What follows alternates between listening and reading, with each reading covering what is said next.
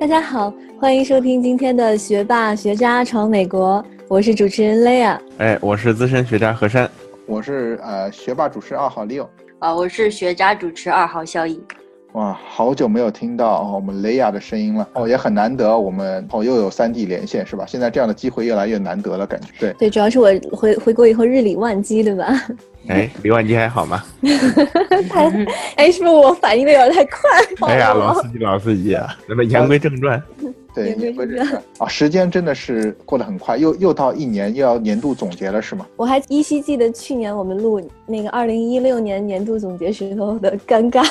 今天又被 Leo 给拉在一起，要录二零一七年的回顾了。我们继续尬聊起来，尬聊起来。对，那说到二零一七年，我觉得日子真的过得很快。今天我们主线还是想通过啊，Google 热搜嘛，Google 热搜应该是在美国应该最热的话点。在这个话题之前吧，我们想问一下每个主持人，一七年你们应该印象最深的一件事吧？我先从我们的何山同学，如果回顾一七年，如果我们现在不说 Google 热搜的话，你觉得对你印象最深的是什么？哎呀，我一七年对我来说其实特别悲惨的一年，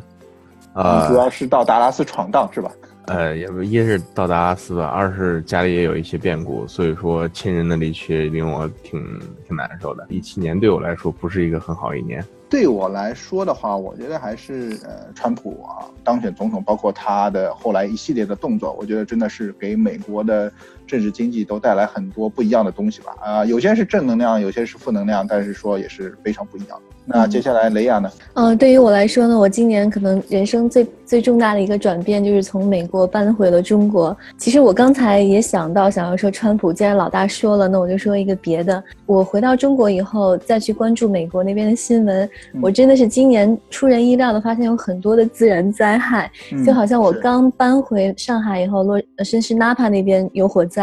然后后来是休斯顿那边有暴风是吗？还有还有那个洪灾。然后佛罗里达的飓风，前两三周好像那个洛杉矶又有一场大火。然后从这个在中国关注美国的这个 角度看，你们真的是生活在水深火热之中。我是对那个哈维温斯坦的这个事件是比较震惊的，而且他后续牵出来一系列的名人，就是他有一个就是性骚扰的案件，性骚扰的案件，没错。这个东西能被爆出来这么大规模的，然后涉及到这么多名人嘛，我觉得是个非常不容易的事情。就有很多女的站出来嘛，那比较佩服他们。然后，呃，感觉这个社交媒体也是起了个非常大的作用。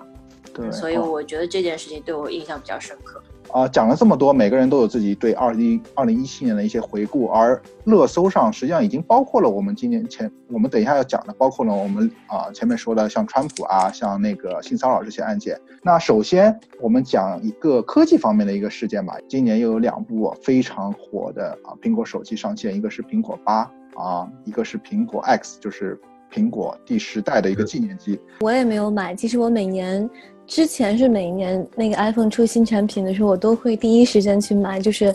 呃，要凌晨设设好闹钟，然后什么十二点钟，嗯，零零点的时候准时下单，然后这样第二个礼拜好像礼拜五还是什么时候我就会收到，对吧？然后就唯独今年我关注都关注度都是很低，嗯，然后然后就是后来。呃，出现以后，我听说就是那个市场价格也一直没有被炒上去，反而开始就是低价甩卖啊，什么这些都有。主要是像前几年，每年苹果出新手机，就像朝拜一样，对吧？大家都会零点排队。但是最近的话，也是因为我觉得它的竞争对手，包括国内这么多手机公司的一个崛起吧，感觉大家的选择性很多，而且价格上国内的手机竞争力也很大，所以说苹果现在是。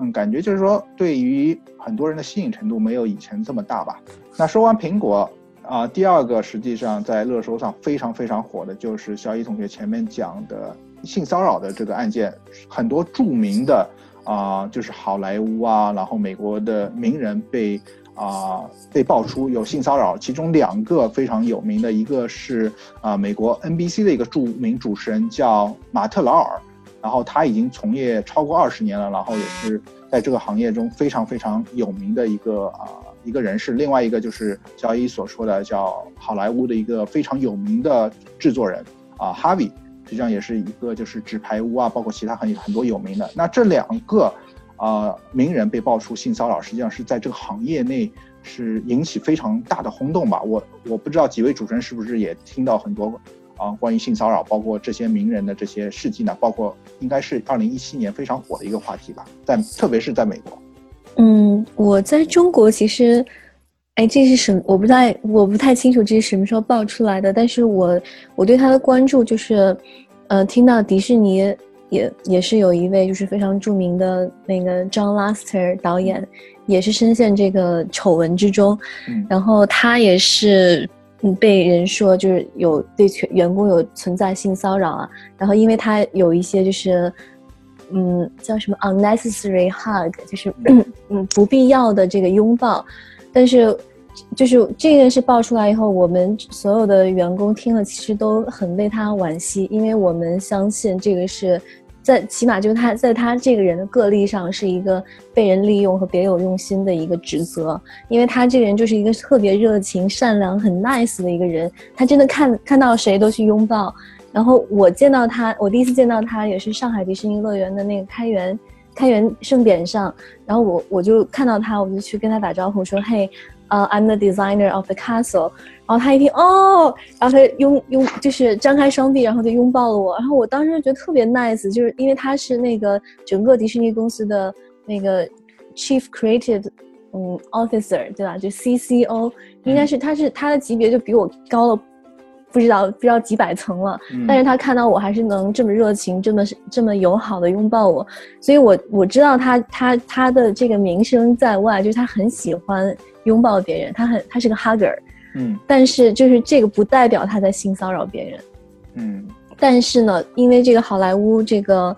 呃，这些好莱坞制作人这些性骚扰事情爆出来，然后他这个这个 hugger 这个 hugging 这个行为也被人炒出来，说是哦，他也是在性骚扰别人。然后呢，他我记得大概是今年十月还是十一月的时候，他就宣布 OK，我要休假半年，他就离开了公司，然后说这半年他就不再参与公司的任何制作和任何任何项目了。然后他本来是在参与那个。玩具总动员四的制作，然后我们也知道玩具总动员是一个非常经典的一一个那个 系列吧。然后我现在真的听了以后，我觉得非常担心，不知道玩具总动员四没有他的这个参与制作，还能不能像以前那样，就是有那么那么打动人心的那些情节在里面了。我觉得这个真的是非常遗憾，就他真的是躺枪，然后。非常不公平，我是我我在这里真的是要替他申冤。我觉得他绝对不会是一个去性骚扰别人的人，因为他他那他如果是那种性骚扰别人的人，是不可能拍出那么纯真的动画片的，绝对不可能。听上去雷亚对你作为老板是非常有信心。对啊，非常有信心，因为张阿斯特哦，就是可能不知道他的听众朋友们就是多介绍一下哦，就是他是。曾经是迪士尼的一个动画师，后来他离开公司，创建了皮克斯，就是 Pixar。然后他拍出了什么，就比如说《玩具总动员》啊，《超人总动员》啊，《Cars》，什么《Nemo》，《Finding Nemo》啊，什么还有《Wally》，就这些大家耳熟能详又又非常正能量、非常感动所有人的这些皮克斯的 3D 动画片。后来那个皮克斯又被迪士尼收购了，然后他又变成了整个迪士尼的这个最最 creative 的这个人，真的。我我是不太相信他是那样的人，而且我被他拥抱过，我我真的不觉得这是一种性骚扰，我觉得他就是真的这个人太太热情了，太 nice 了，就是这样。嗯，但是我不知道别的这个好莱坞制作人到底是什么情况，因为确实在中国我还真的没有太关注这个新闻，所以要不然请 Leo 来再讲一下。嗯，对，呃，这个新闻实际上爆出来的话，最主要的像我前面说的，也是两位非常著名的啊。呃，就是名人吧，一个就是呃，就是好莱坞的制作人哈比，他是纸牌屋啊，包括其他一些非常有名的啊电视剧、电影的一个制片人。另外一个就是啊，马特劳尔是一个美国 NBC 的主持人。那呃，这两个就是非常老资格的，就是在这个从业者，然后被爆出来，他们就是和很很多的啊女同事，包括女星，就是有一些啊性骚扰，而且这些啊。女就是这些被骚扰的啊女性是非常有名的，这就是在这个圈内人物。然后，但是他们就是包括了就是呃 Angelababy 这样的一些名人，但是这些啊啊，这些女性都是沉默了很多年都没有就去啊报告，所以说今年爆出来的话，大家就是很震惊，因为感觉啊这个就是这些女性在这么长时间内被他们这种操纵或者是利用，然后啊，但是在这个时间被爆出来的话，是觉得啊啊女生女生是有这样的一个发言权的，但是对整个一个行业的一个认知，对这些名牌的一些。啊，人物实际上是啊有非常大一个影响，包括我个人很喜欢的一个《纸牌屋》的主演就是凯文的啊啊史派西，那他也被牵索呃牵扯到这个案子里，然后今天也上了热搜，但是是因为不好的，然后有可能也是影响了《纸牌屋》的啊最终的啊因因为《纸牌纸牌屋》是一个非常有名，我自己也非常喜欢看，但是有可能它也是啊明明年的话也应该是最后一季，也是因为。在这上面有非常大的一个影响吧，所以说，对于一个整个好莱坞行业，对于一个美国的一个就是啊啊就是娱乐产业是有非常大的一个啊影响吧。那对于就是说这样的一个事件，我觉得对女性的啊听众应该更有一些影响，包括我觉得肖一啊也对啊这个呃非常有自己的认。认识应该觉得愤愤不慨吧？那从你们的角度啊，从肖一你的角度来看，从这样的一个事，你觉得上热搜是不是也是证明现在这个啊，就是更年轻的这这批人，他们啊更有这种发言权，更有一个自主性，愿意去去跟这样不不正当的一个行为去做斗争呢？我我是这样觉得，就是之前可能也有很多人发声，然后呢，因为那时候可能还没有像 Twitter，还没有像 Instagram，没有那么。大的传播的力度，那就算你说了，你也号召不不不了大家在一起，也没有，就是可能说哦，这一个地方的人，大家能去呃，就是去法院起诉啊或者什么，但是这个我觉得影响，呃，并没有那么大，嗯，有限，非常有限。但是现在因为有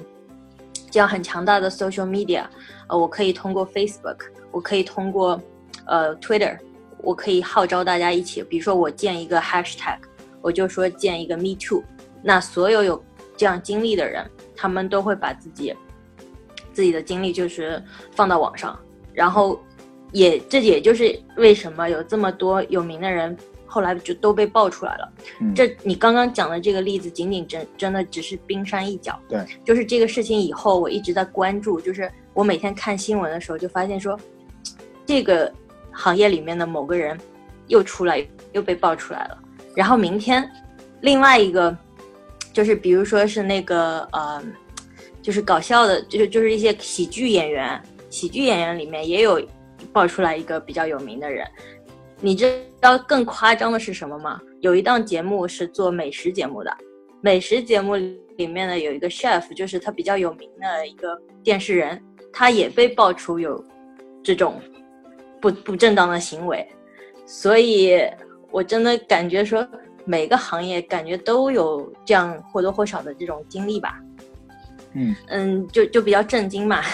就就感觉没有一个行业是这么的干净的。嗯，甚至甚至连老布什都被爆出来说，当年有不正当的行为。他当时我不知道，应该是已经退已经退下来，不再是总统了。可是让我真的非常的震惊，所以我觉得，呃，需要加强就是怎么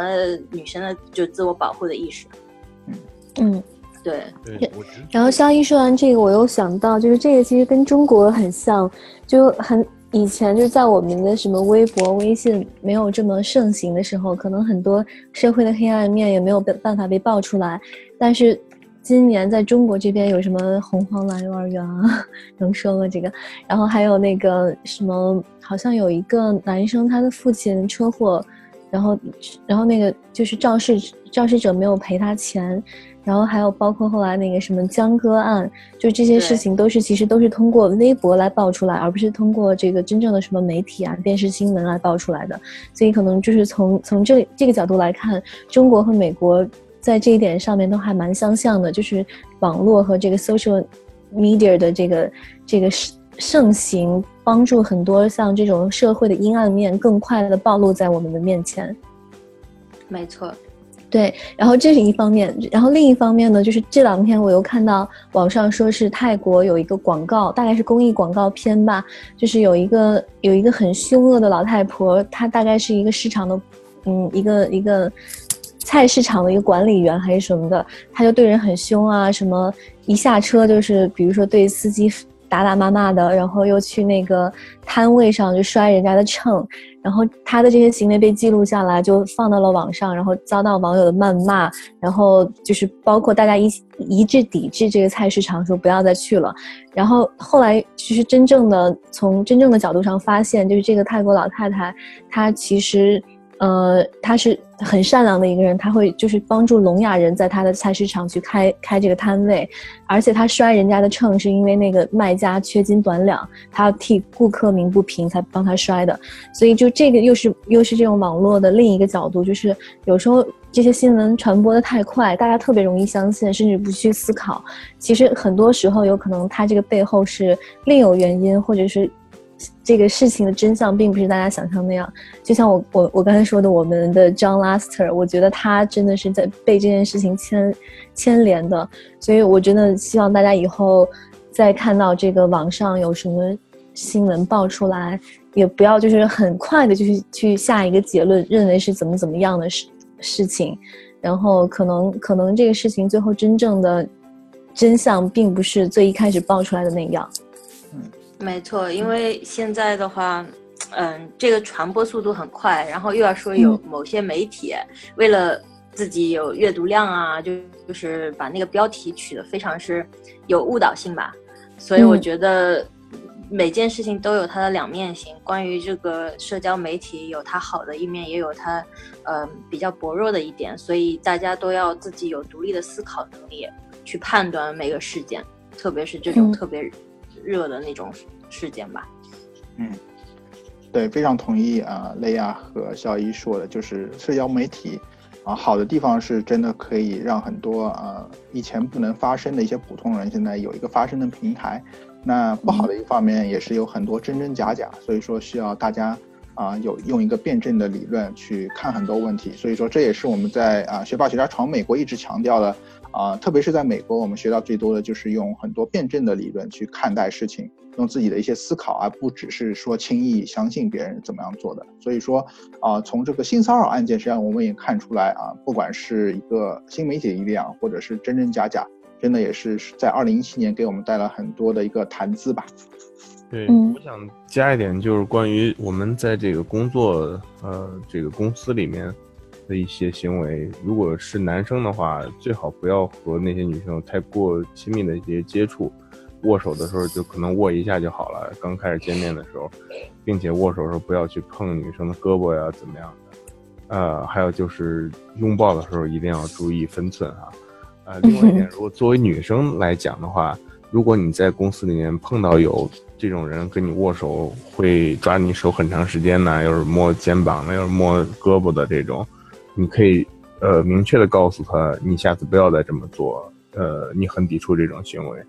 呃，因为其实在这个美国公司里面有很详细的规定，就是说这个是关于这个性骚扰或者是说男女之间，呃，这种关系的，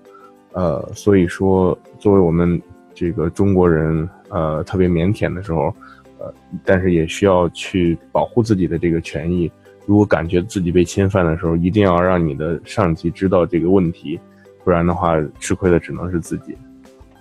嗯，火山总结的特别好。对，对，那说完这个的话，我们再说一个啊，二零一七年实际上也是十一月份才知道一个非常啊有意思的话题，也是上了热搜，就是啊美国和英国的一个很好的一个喜讯吧，就是啊关于。啊，一个美国的一个呃女士梅根·马克尔，她即将要成为英国王妃了，所以说这个也上热搜，感觉又是一个灰姑娘的故事，是吧？对，然后她比灰姑娘就可能更传奇、更让人惊讶的一点是，她是一个已经有一段婚史的离异的妇女，嗯，对吧？对，因因为对于英国来说，令我很震惊的也是，就是说英国英王室应该是世界上一个最传统也是最高贵的一个一个贵族吧，对吧？然后会允许啊，觉得伊伊丽莎白女皇会允许，就是呃，就是哈里王子去允许这个这个三十六岁的，然后有离异的，啊，又是一个呃混血的一个啊美国的影星，我觉得真的也是证明了英国王室的改变吧。嗯，呃，其实我是觉得他不得不改变吧。假设假设女王去反对这个婚姻，你想想看，得有多少人去吐槽皇室？那对他的影响是非常大的。因为说实在的，虽然说他是一个王室这样一个存在，但是现在已经今今 时不同往日了。它其实是建立在人民的一个，就是，呃，怎么说呢？就是如果人民说哦，那那王室做的所有事情都是非常好的。也是，就是做很多公益的，那我们还是乐意去去支持这个王室。但如果他是还是像以前一样，就是比较专权啊，或者什么，我相信人民肯定是很不愿意看到这样的。所以说，王室也是需要去顺应民心，去做出这个改变。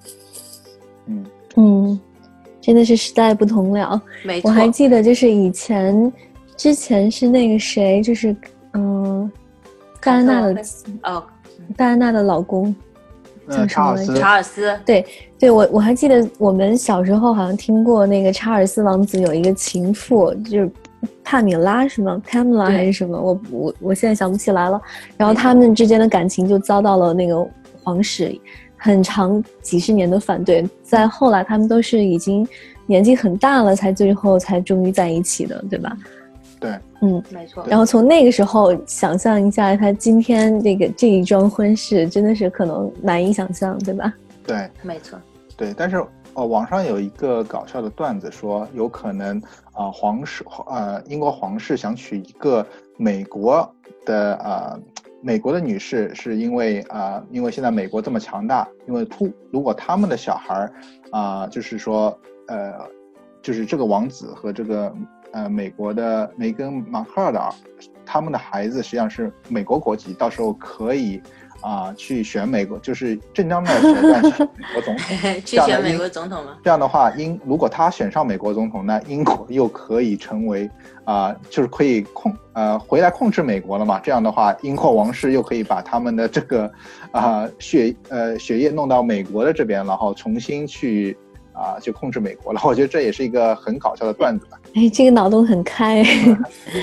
对对对对，但是这件事也是一个非常有意义的吧？也觉得是关于一个英国这样一个老牌帝国啊，一个一个变化吧。所以说它上热搜，我觉得也是有它的理由。对，另一点也展现了那个美国的美国的这个人民群众的自信，对吧？就是像中国，如果是一个。离异的妇女，我觉得可能行为处事都还是比较低调一点。对。然后在美国，就是觉得真无所谓，我离异了就 so what，对吧？然后他还是很自信，然后可以去 date 王子，可以去怎么样，拥有自己想要的生活。这个我觉得特别好。对，赢得了哈利王子的芳心，我觉得这也不容易。对。那我觉得这里的话，哈利王子也是很厉害啊。他他不会想说我要去找。多么多么比我年轻呢？要怎么样瘦啊？这那的。那哈利王子是对，就是在他的眼里，就是这个 Megan 是非常美丽的。但是同时呢，他又看到他身上有很多闪光光点，比如说他们都很喜欢去做公益，啊，去就是照顾一些就是呃贫穷的小孩，然后也很喜欢小动物。我觉得，所以这个在择偶上面，呃，就感觉还是跟国内的人稍微有一些不一样。嗯，反正我觉得我还是比较佩服这个王子，可以做出这么大的改变。他肯定也是下了不少功夫让女王同意吧？对，也是非常不容易的。嗯嗯，对，所以说他们的婚礼是应该在明年春天举行，所以说到时候我们也可以看看到这一期，啊，英国、美国，然后这个哇，这个跨大陆的那个世纪大婚，没错，哇，好期待。那说完了这个以后，是啊，又有一个非常小众的啊，我个人也非常不明白为什么会上热搜，但是听上去何山同学是非常懂，这个叫啊指尖陀螺，我不知道几位主播的话有没有听到过这个？我听到过，也看到过，我真的也是不明白为什么这个东西能红起来。哎，看来你还是不够寂寞呀，嫂子。我不知道。对，其实这个玩意儿我玩过，刚开始我也挺不屑的，呃，因为有朋友在做这个。进出口嘛，他就告诉我，哎呀，这个东西现在好火，卖的好火，要不要一起做。我说不做这玩意儿，这看着就就就难受，然后转来转去的。然后后来就是有一次，呃，机缘巧合吧，也是有一个朋友送了我两个，然后我就在玩儿，哎，玩一玩，玩一玩，就觉得这个这个东西还挺有意思。反正就无聊的时候，开车呀、堵车的时候，也就在手指上转转转。呃，然后那个是挺粗糙的一个，也比较便宜嘛，当时可能卖三美金左右这样。然后后来我就自己上那个亚马逊上开始去找，然后发现有好多好多样式的，然后就去买了一个这个，当时好像买了一个二十多块美金一个的这种指尖陀螺。然后它和那个啊之前那个便宜的不一样的，就是说它里面那个轴承用的很好，并且那个外面的那个那个三角形的那个东西呢也非常精致。然后你就用手拨一下的时候，它可以转好多好多圈儿，好像可以转两分多钟这样。所以说，其实就是慢慢的从一个这个想法，然后演变出很多很多产品。这其实也和这个美国现在整个市场，呃，不管玩什么东西，都是一样的。刚开始这个有一个 idea，然后呢，慢慢就是通过这个 idea，然后开始去细化细分。然后每一个零件就做的越来越精细，呃，然后就会吸引一大帮的人来去玩这个东西。对，但好像现在的话，呃，这个东西也不火了。我当时那个指尖陀螺现在找不到了，但是好像就扔车里，不知道放在什么地方。嗯，呃，就是也就是一阵儿。对，但是但是我好奇，一个陀螺的话，你就是用指尖触碰，然后它自己转，那这个东西为什么会有这么多人玩呢？那为什么会火呢？我就觉得我很难理解。这个可以说有两拨人吧。第一拨人可能确实就是比较烦躁的那种，像我。然后有的时候在那个公司，呃，觉得特别有压力的时候，就拿着这个去转一转，感觉还不错。另外一帮人就是就是那种像玩特技啊什么的，啊，就是又扔起来呀，又是做各种特技啊。人美国就是有很多这样的嘛。在家，比如扔个球啊，什么从什么往房顶上扔啊，然后怎么样怎么样的，然后掉在哪儿啊？他们就就会去把这个当成一种运动项目来去来去玩吧。嗯，你其实如果去搜一下这个 YouTube 上，呃，会有很多的这种视频，就怎么玩指尖陀螺，就各种玩法。嗯，是。不过说回来，我觉得这个又是一个社交媒体的一个呃推。呃，就是力推的一个东西，就大家都在玩，然后人家就有好奇心，说这个东西到底是个什么东西？为什么现在这么火？所以大家就一窝蜂都去买，所以也就是来的来的快，去的也快，现在都已经不红了。是，其实这个和之今年那个好几个东西都差不多，像 Pokemon Go 也是当时火的时候，好多人都在玩，但是又火一阵儿，现在慢慢这个这个下来之后呢。也有一部分人在玩，但是远远不像当初那个火的时候那么火了。没错，是，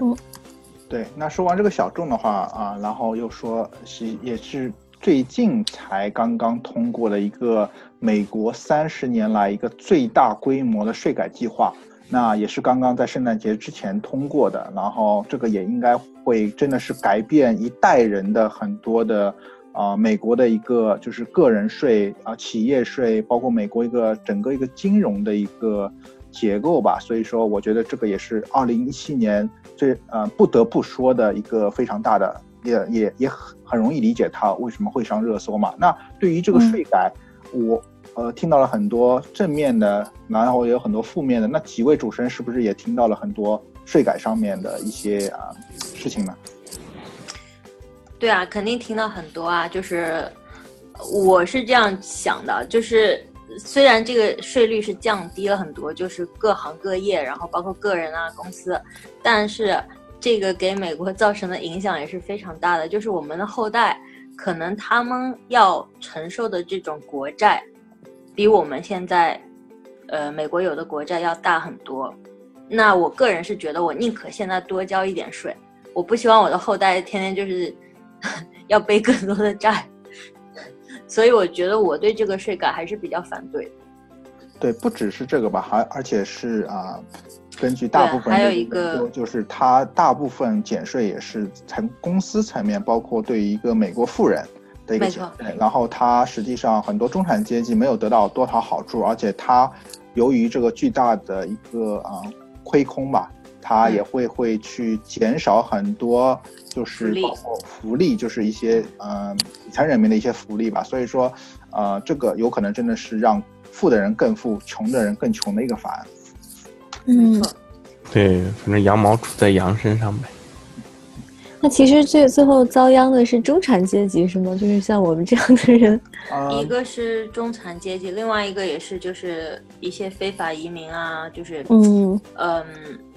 都会影响到，就给那些下下面的那个福利就少了嘛，所以说他们的影响还是比较大的。对，因为。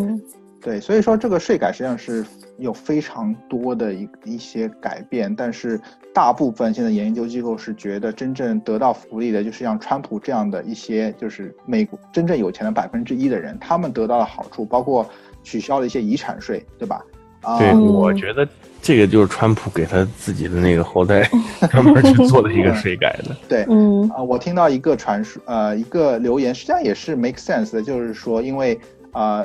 共和党他们现在是又是总统有总统，然后呃是共和党，然后又是呃多在参议院和众议院都是多数嘛，所以说因为他们有这个多数，他们很多法案是是有可能成功的，所以说他们需要这个法案去通过，然后振兴他们共和党的，就是说我们可以做事，然后也是因为共和党基本上他们的捐款人基本上也是有钱的人，所以说就是。去讨好他们共和党这些就是铁仓的人，就是觉得哎，我是可以帮你们富人做出很多贡献的。那之后你们有更多的钱，然后那更捐更多的钱给我们共和党，然后让我们共和党更加强大。所以说，我觉得共和党这这方面也是真正利用了，就是说他们现在在整个一个国会的一个多数，然后做出了这样的一个税。但是从我个人角度，真的是从企业或者是富人上面是得到了很多好处。但是他们如果明年，会去减少很多社会的福利的话，真的会影响。我觉得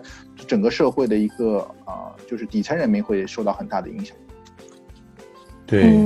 但是我觉得这个我们可以单独来讲一期，因为这个东西实在太多。对，但是但是上热搜，我觉得真的也是啊，有这个一定会对，一定会上热搜的。你说川普大帝哪天不再上热搜？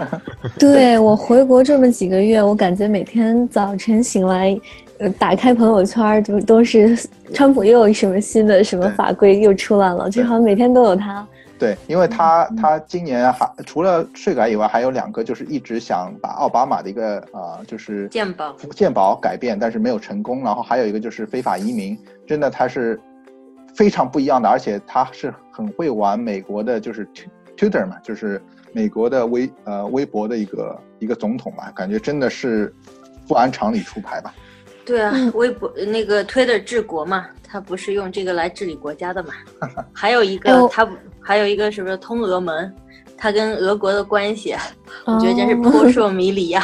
对，真是各种眼珠都要掉下来。嗯，哎，我特别好奇，就国内好多这种明星名人，他们都其实有那个助理在帮他们做操作这个这个微博，就发什么内容啊什么的，然后他们自己可能有个小号之类的。像川普他这个微。Twitter 是他自己发呀，还是他有他的助理每天帮他发？你知道吗？绝对是他自己发的。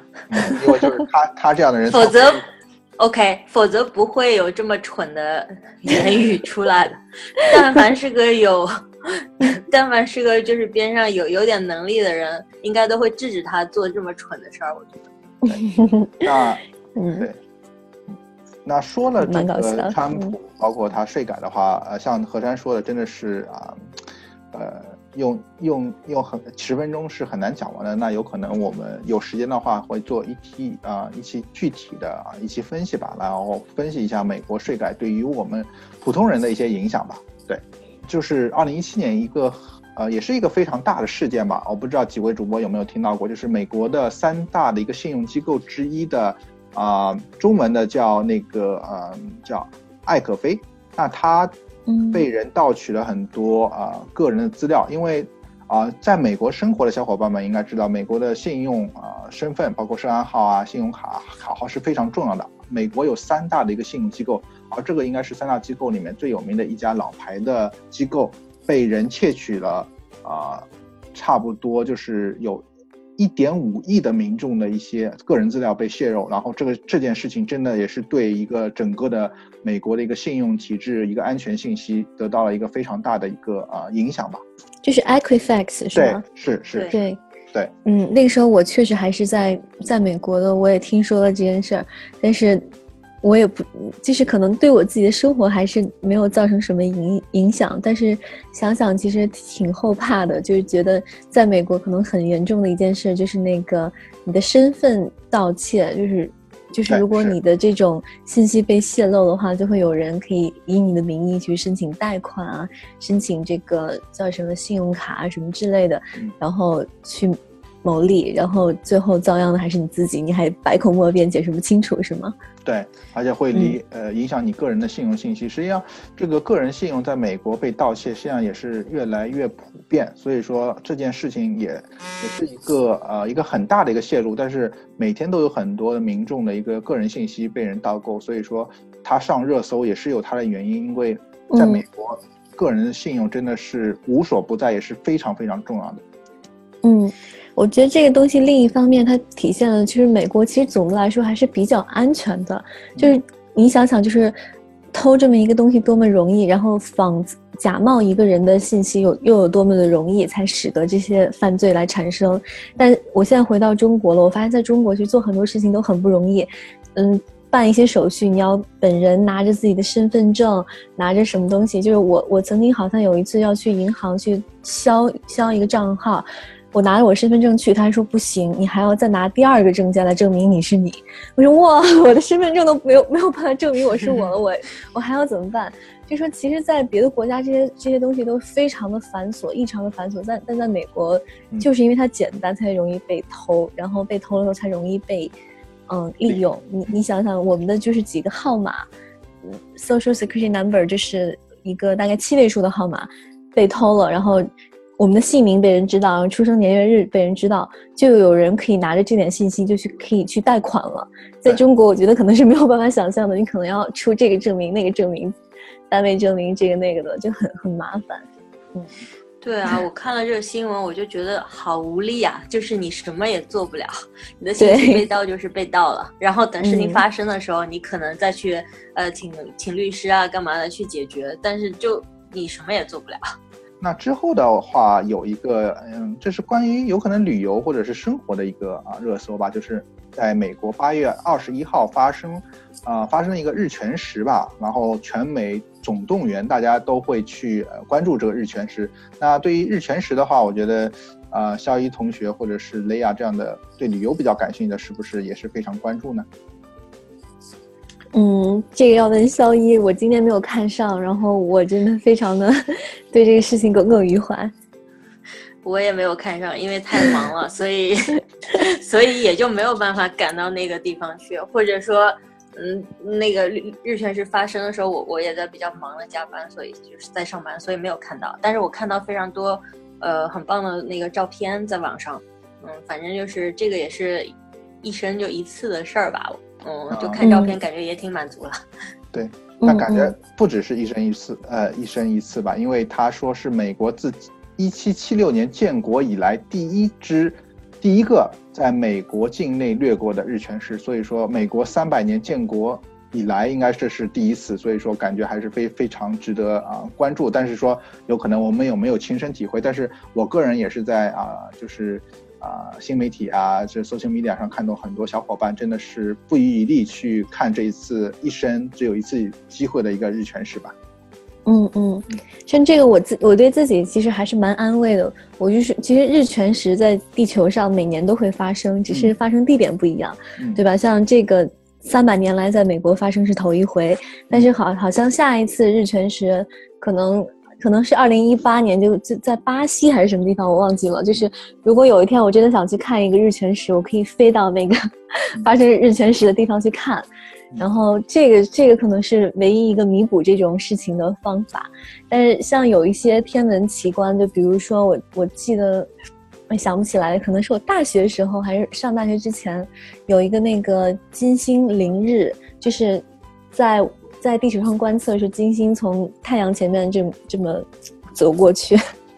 大大概这么一个天文现象，它可能就是要一百年才发生一次了，就不管是世界上什么地方，都是一百年发生一次，这个我就永久的错过了。所以，所以在这儿给大家提示，就是如果有这种天文奇观的这种事情，就是能凑个热闹还是凑一下，因为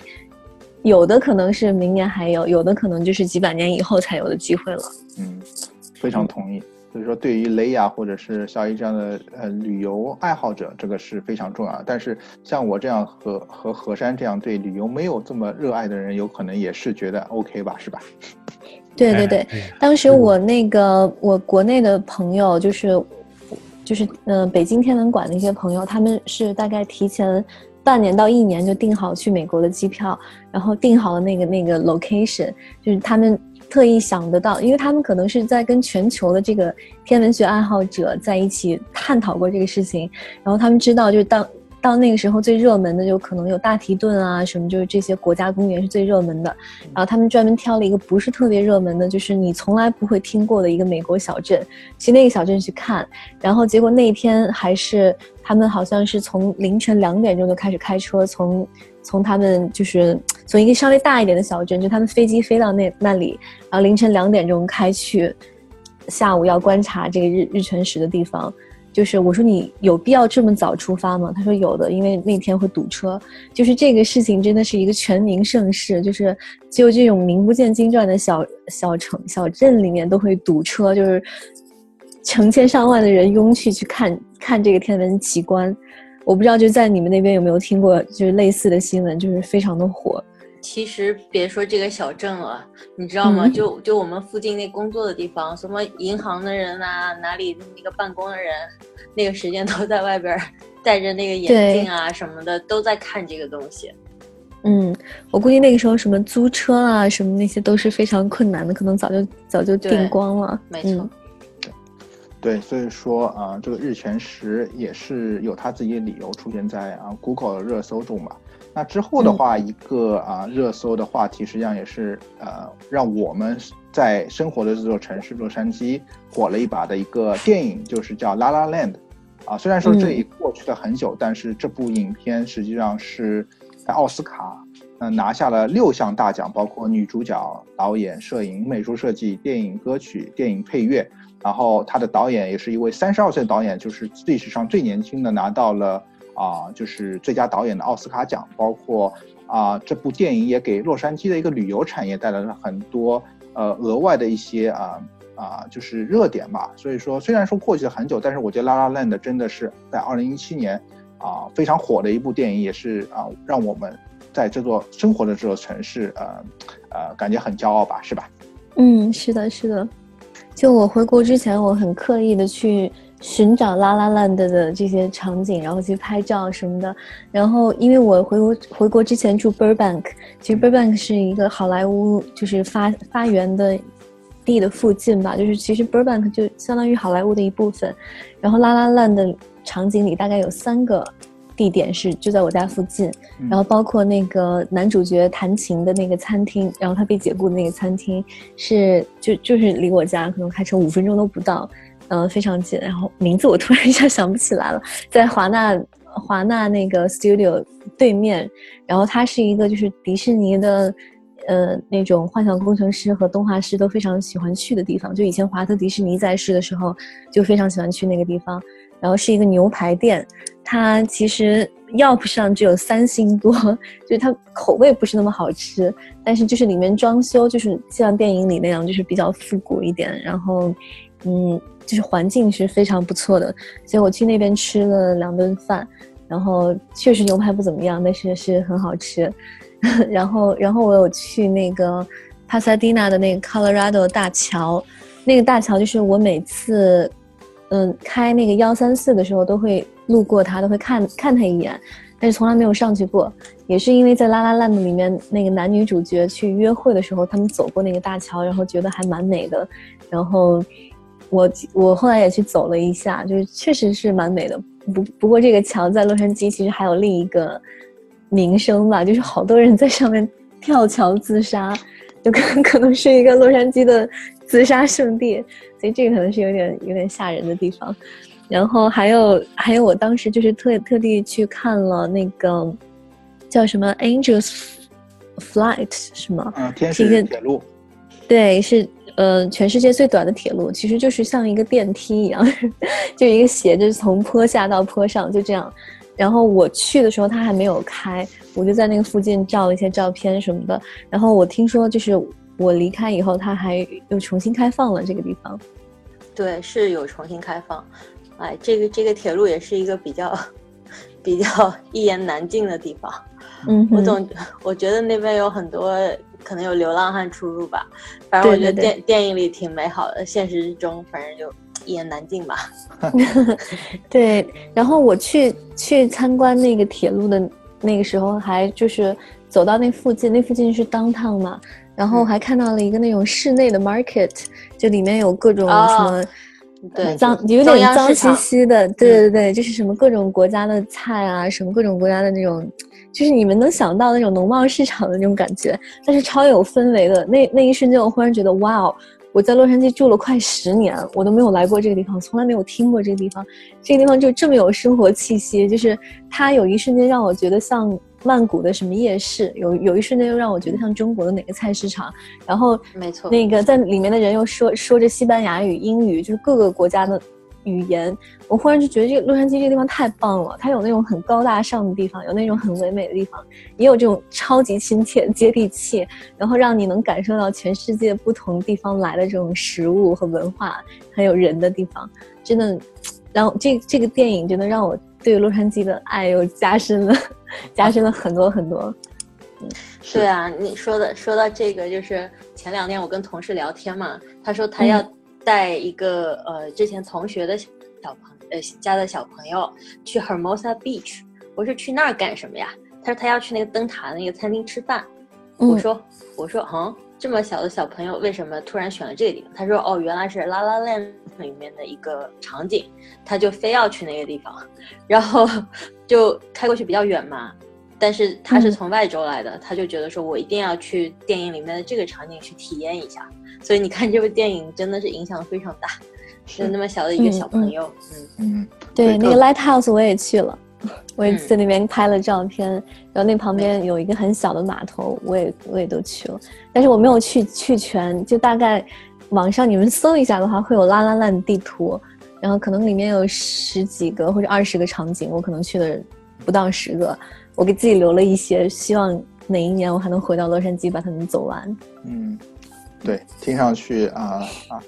啊，雷亚对洛杉矶我们这座城市还有深深的爱意，是吧？哎，非常深，非常深。我觉得，我觉得真的可以说是自己的第二故乡。对对。那在我们德州的另外一位主播，现在在德州的生活的啊，何山同学对洛杉矶是不是还是有这么多啊啊热爱呢？对呀，想回去啊，冬天冻死了这边，树叶全黄了。在洛杉矶待了这八年，就没有见过冬天这个树啊或者怎么样会变黄的。别说了，我现在还在用电暖电暖气呢，太冷了。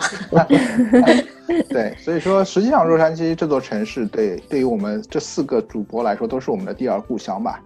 然后嗯，也是拉拉 land 给我们很多这座城市的一个美好，因为实际上你生活在一个城市，你每天就是这样。啊，上班下班，实际上也不会感觉到太多。但是你通过这部电影，或者你去到另外一个地方，真的会感觉这座城市对你来说的意义，或者是它的感情是完全不一样的。特别我觉得非常能同意，像雷亚或者是何山，在一个外州，有一个外地，然后去看啊啊我们洛杉矶的感情，然后在我们生活在这座城市的，像我和肖一同学。啊，通过这部电影也真正能看到，哎，这座是我们生活的城市，但是它有非常不一样的一个文化，或者是有很多我们平时不太注意的一些细节吧。这么聊聊，我觉得还是蛮开心的，把自己过去这一年，呃，很多经历都总结了一下，然后还唤起了自己对洛杉矶的这个美好的回忆。对，我觉得我还是蛮喜欢这一期节目的，对于我个人来说还是很非常有意义的，也希望就是给。听众朋友们带来了一些你们想要听到的内容。嗯，是，所以说，二零一七年也是一个不平凡的年啊，对于我们很多人来说也是有好或者是有不好，但是啊，通过这个回忆，我们也是想啊，通过来来唤起大家对二零一七年的一些记忆，但是更重要的是我们要展望未来嘛。所以说，希望嗯在二零一八年啊，不管是我们这个节目，或者是我们每一个主播，在新的一年中，因为现在不管是听众朋友听呃是过中国的呃是做美国的新年，或者是马上要过来的中国新年，我们都希望在新新的一年中，大家都有一个新的开始吧。嗯好的，祝大家新年快乐。对，祝嗯大家新新年快乐快乐。嗯。新年快乐！对，好，那呃说了这么多，这期就是我们的学霸，学渣。闯美闯美国国，好，感谢大家收听。好，谢谢大家。